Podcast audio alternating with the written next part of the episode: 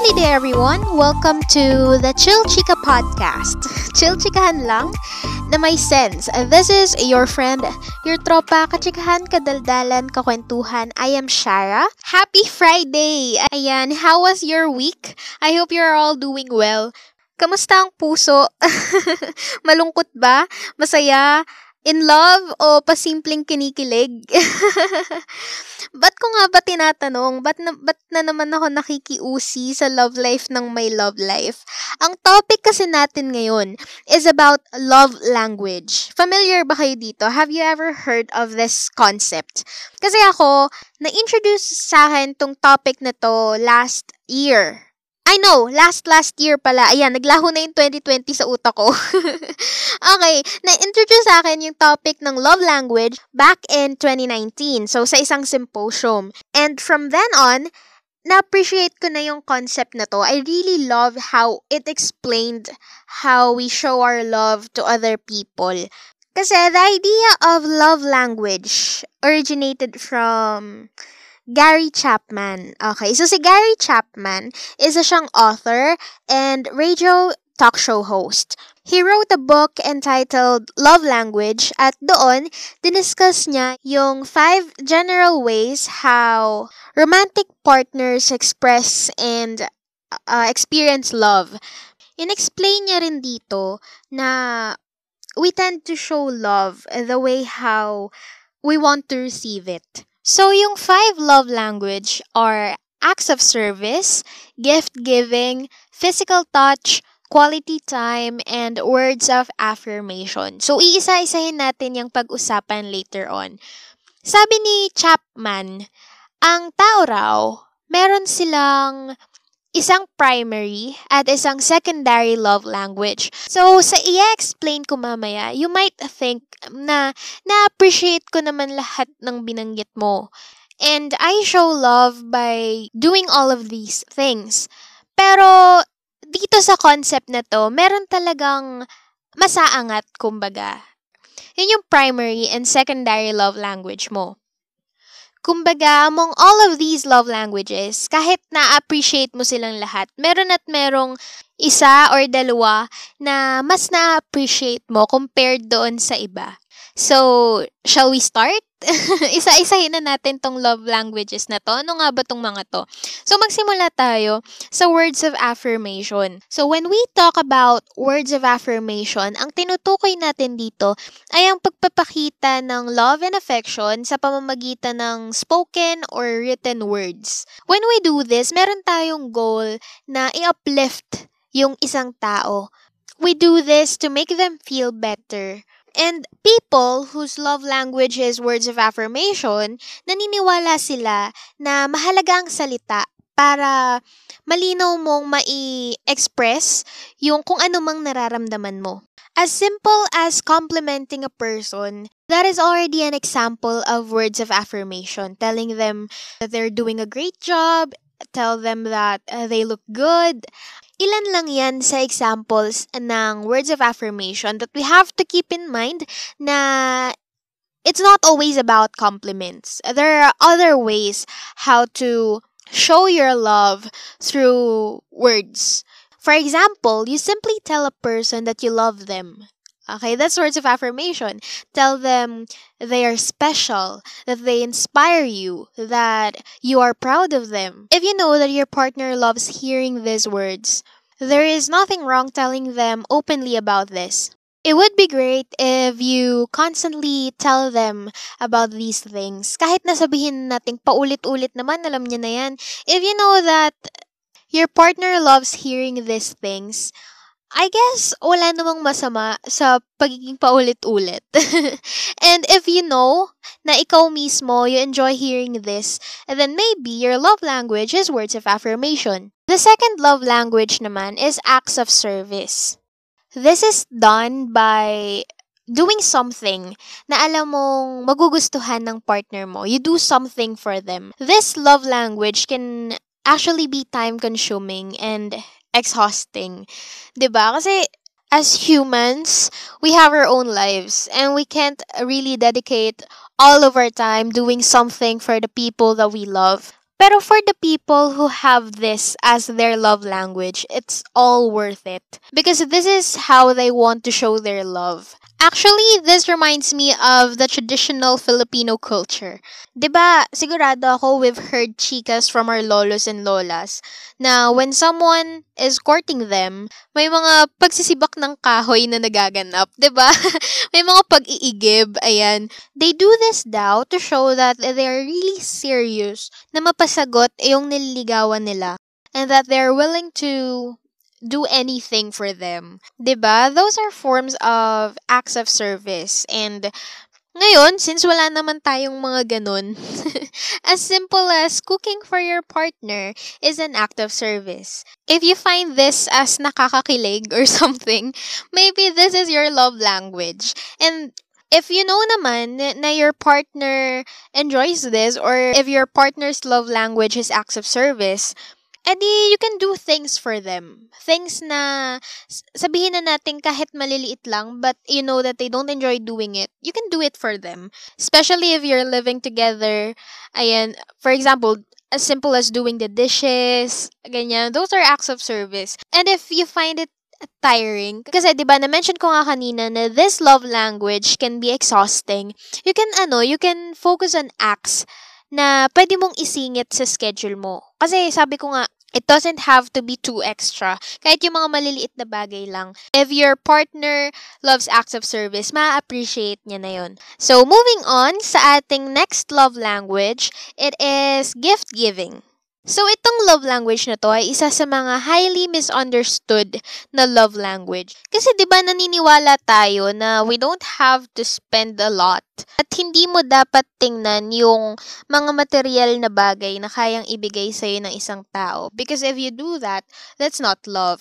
Kasi 'di ba, parang nagkakaroon ng negative connotation sa mga tao na sobrang invested sa mga material things. Being materialistic is deemed as a negative trait. And yes, it can be negative sometimes, pero gift giving as a love language kasi it doesn't have to be about expensive stuff. When we talk about gift giving kasi as a love language, hindi tayo magfo-focus dun sa gift mismo, but doon sa thought that comes with a gift. For example, if you know that your partner's love language is gift giving and you gave them, let's say, a PlayStation or any expensive gadget, automatically ba ma-appreciate nila yon Like, 100% sure ka ba na sobrang mafe-feel nila yung love mo with what you gave? Eh, paano kung hindi naman pala mahilig doon yung pinagbigyan mo? What if wala naman pala siyang interest doon? And what will you say kapag tinanong ka niya kung bakit yun yung binigay mo? Again, don't focus on the gift, but focus on the thought that comes with it as simple as a keychain. 'Di ba? For example, you went on a trip, tapos you suddenly remember him or her, and then you thought of buying a keychain and giving it to that person. I think ma-appreciate niya na yun. One more thing, if may nagawa kang mali and gusto mong bumawi, and you thought of giving them something, well, okay, you can do that. Uh, there's nothing wrong. Pero, when do we consider a gift a gift? ba? Uh, sabi nga ni Gary Chapman mismo, a gift is only a gift when given as a general expression of love, not as an effort to cover over past failures. So, kung iisipin, what was your thought when giving that gift? Your purpose was not to show love. Again, there's nothing wrong. If you want to do that, uh, do that.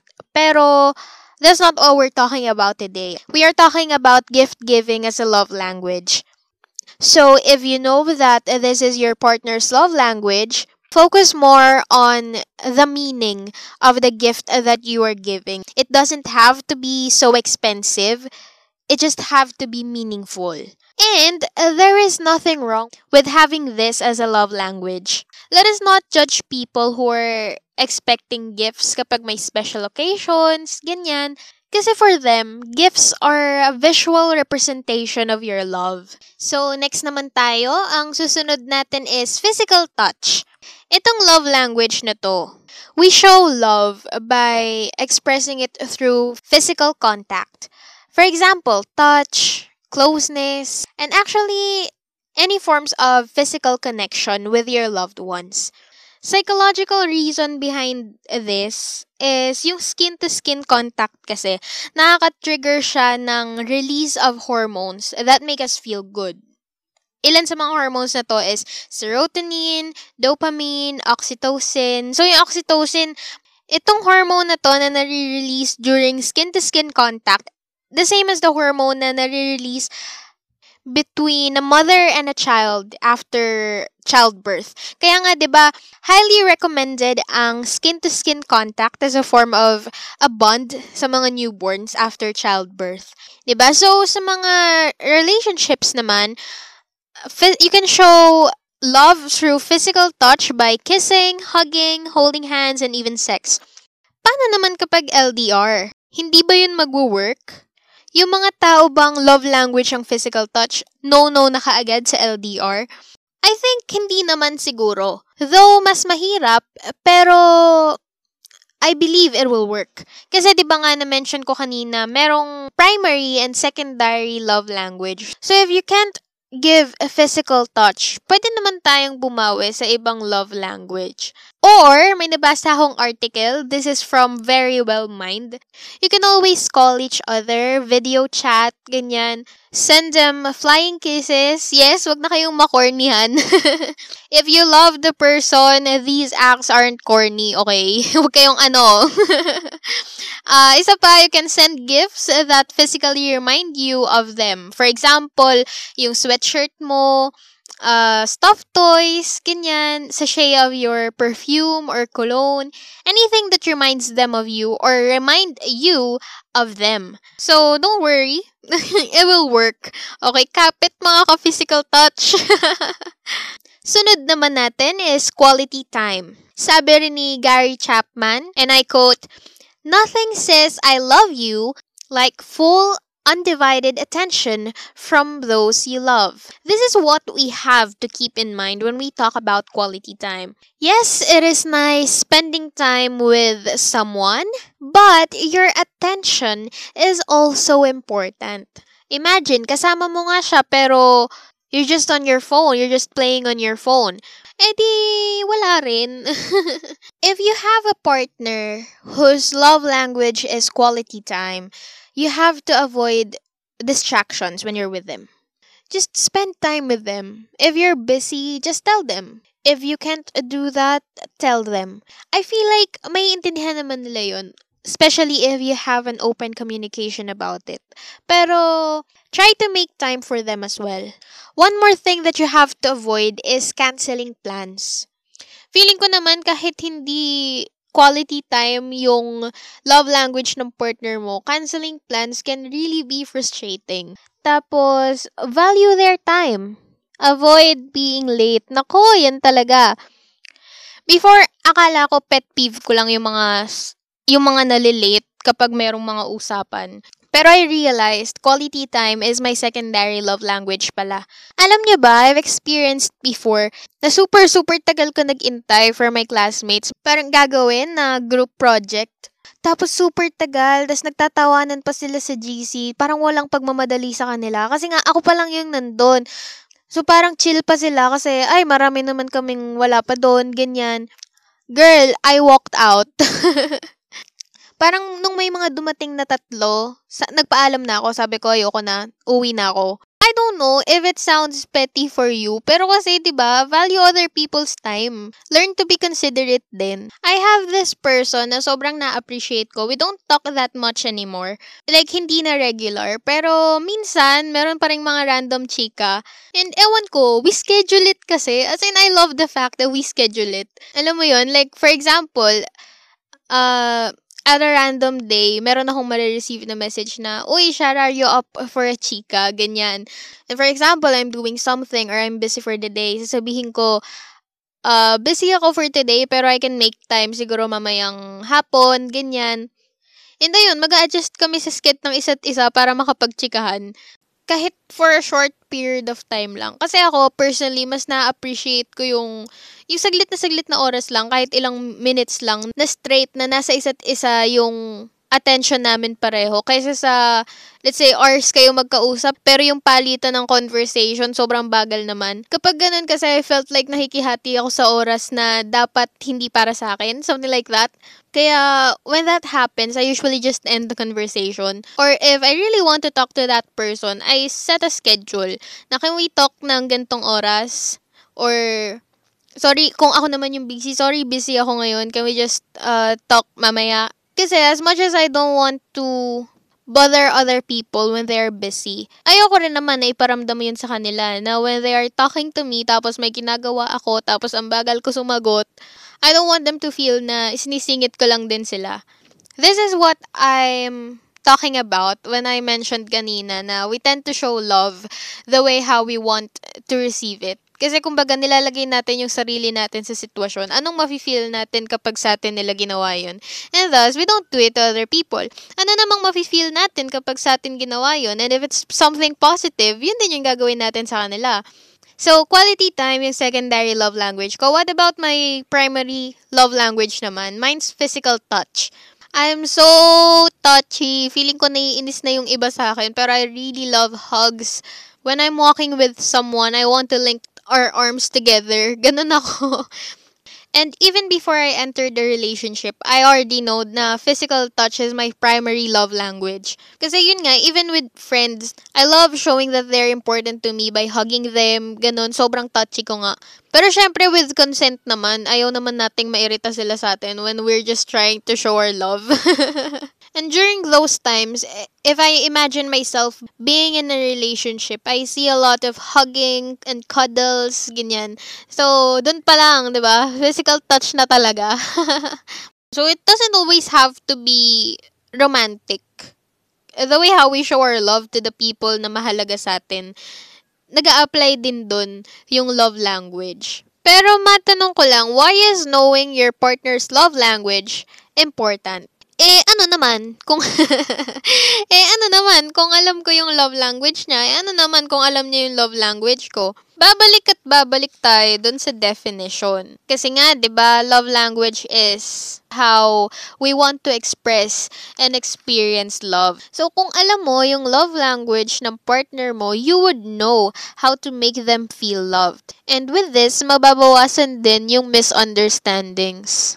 Kasi, let's say, for example, you and your partner have different love languages. Sige, for an example dun tayo sa wife and husband setting. The husband's love language is acts of service. Yung wife naman, ang love language niya is gift giving. We might see the husband doing lots of things for her, 'di ba? Doing her laundries, uh, ginagawa niya yung mga gawaing bahay. He cooks for her, kapag may mahalagang okasyon sa kanila, like say for example, anniversary, si husband yung abala. Kunwari, busy siya mag-prepare ng dinner, ganyan. The husband might expect his wife to appreciate everything that he have done. Ang kaso, he wasn't able to prepare a gift for his wife. And in that occasion, his wife was expecting something from him. At dahil wala, his wife might feel sad.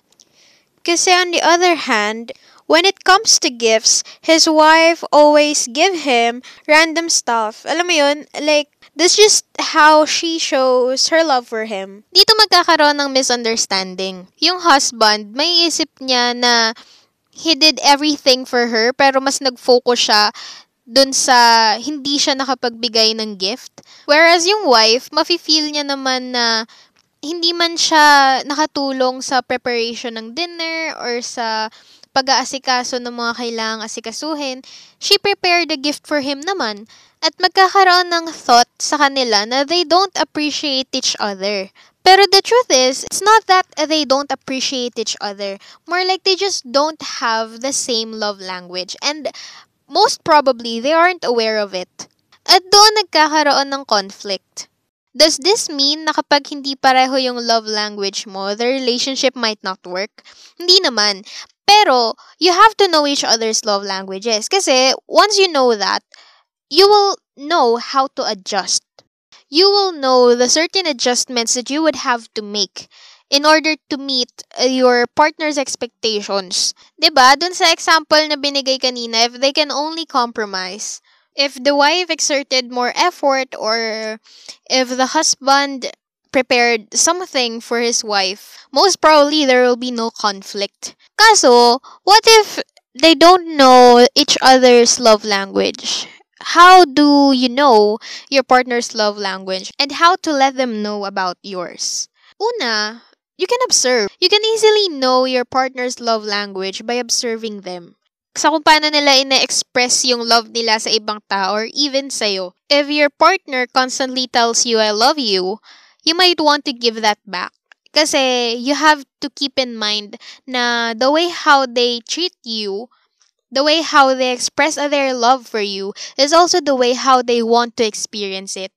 And if at some point you've already observed, but for some reason, you can't comprehend kung ano nga ba yung love language nila. Kumbaga, hindi mo madaan sa observation, you can always openly talk about it. Always remember that healthy conversations can lead to a healthy relationship. Ask them, derechahan, what makes you feel love? What is something that I do that you appreciate the most? And by that, you would know what you would have to do. I hope I gave justice to this very beautiful concept. I love this concept kasi, and I hope you do as well. Kasi it explains a lot about how you would treat someone you love. And it explains then why the person who loves you does things for you na minsan hindi natin maintindihan. Yun pala, hindi lang natin love language yun. Pero lo- yun yung love language nila. And sometimes we might not notice na they're just showing their love for us. Ayun, if you are interested to read more about this, ang nas ang nabasa kong articles before I recorded this podcast is from Mind Body Green and Very Well Mind. You can just search their blogs or online articles. And yeah, I hope you like this discussion. This is your friend, your tropa, kachikahan, kadaldalan, kakwentuhan. I am Shara, reminding you that in life, you have the right to chill.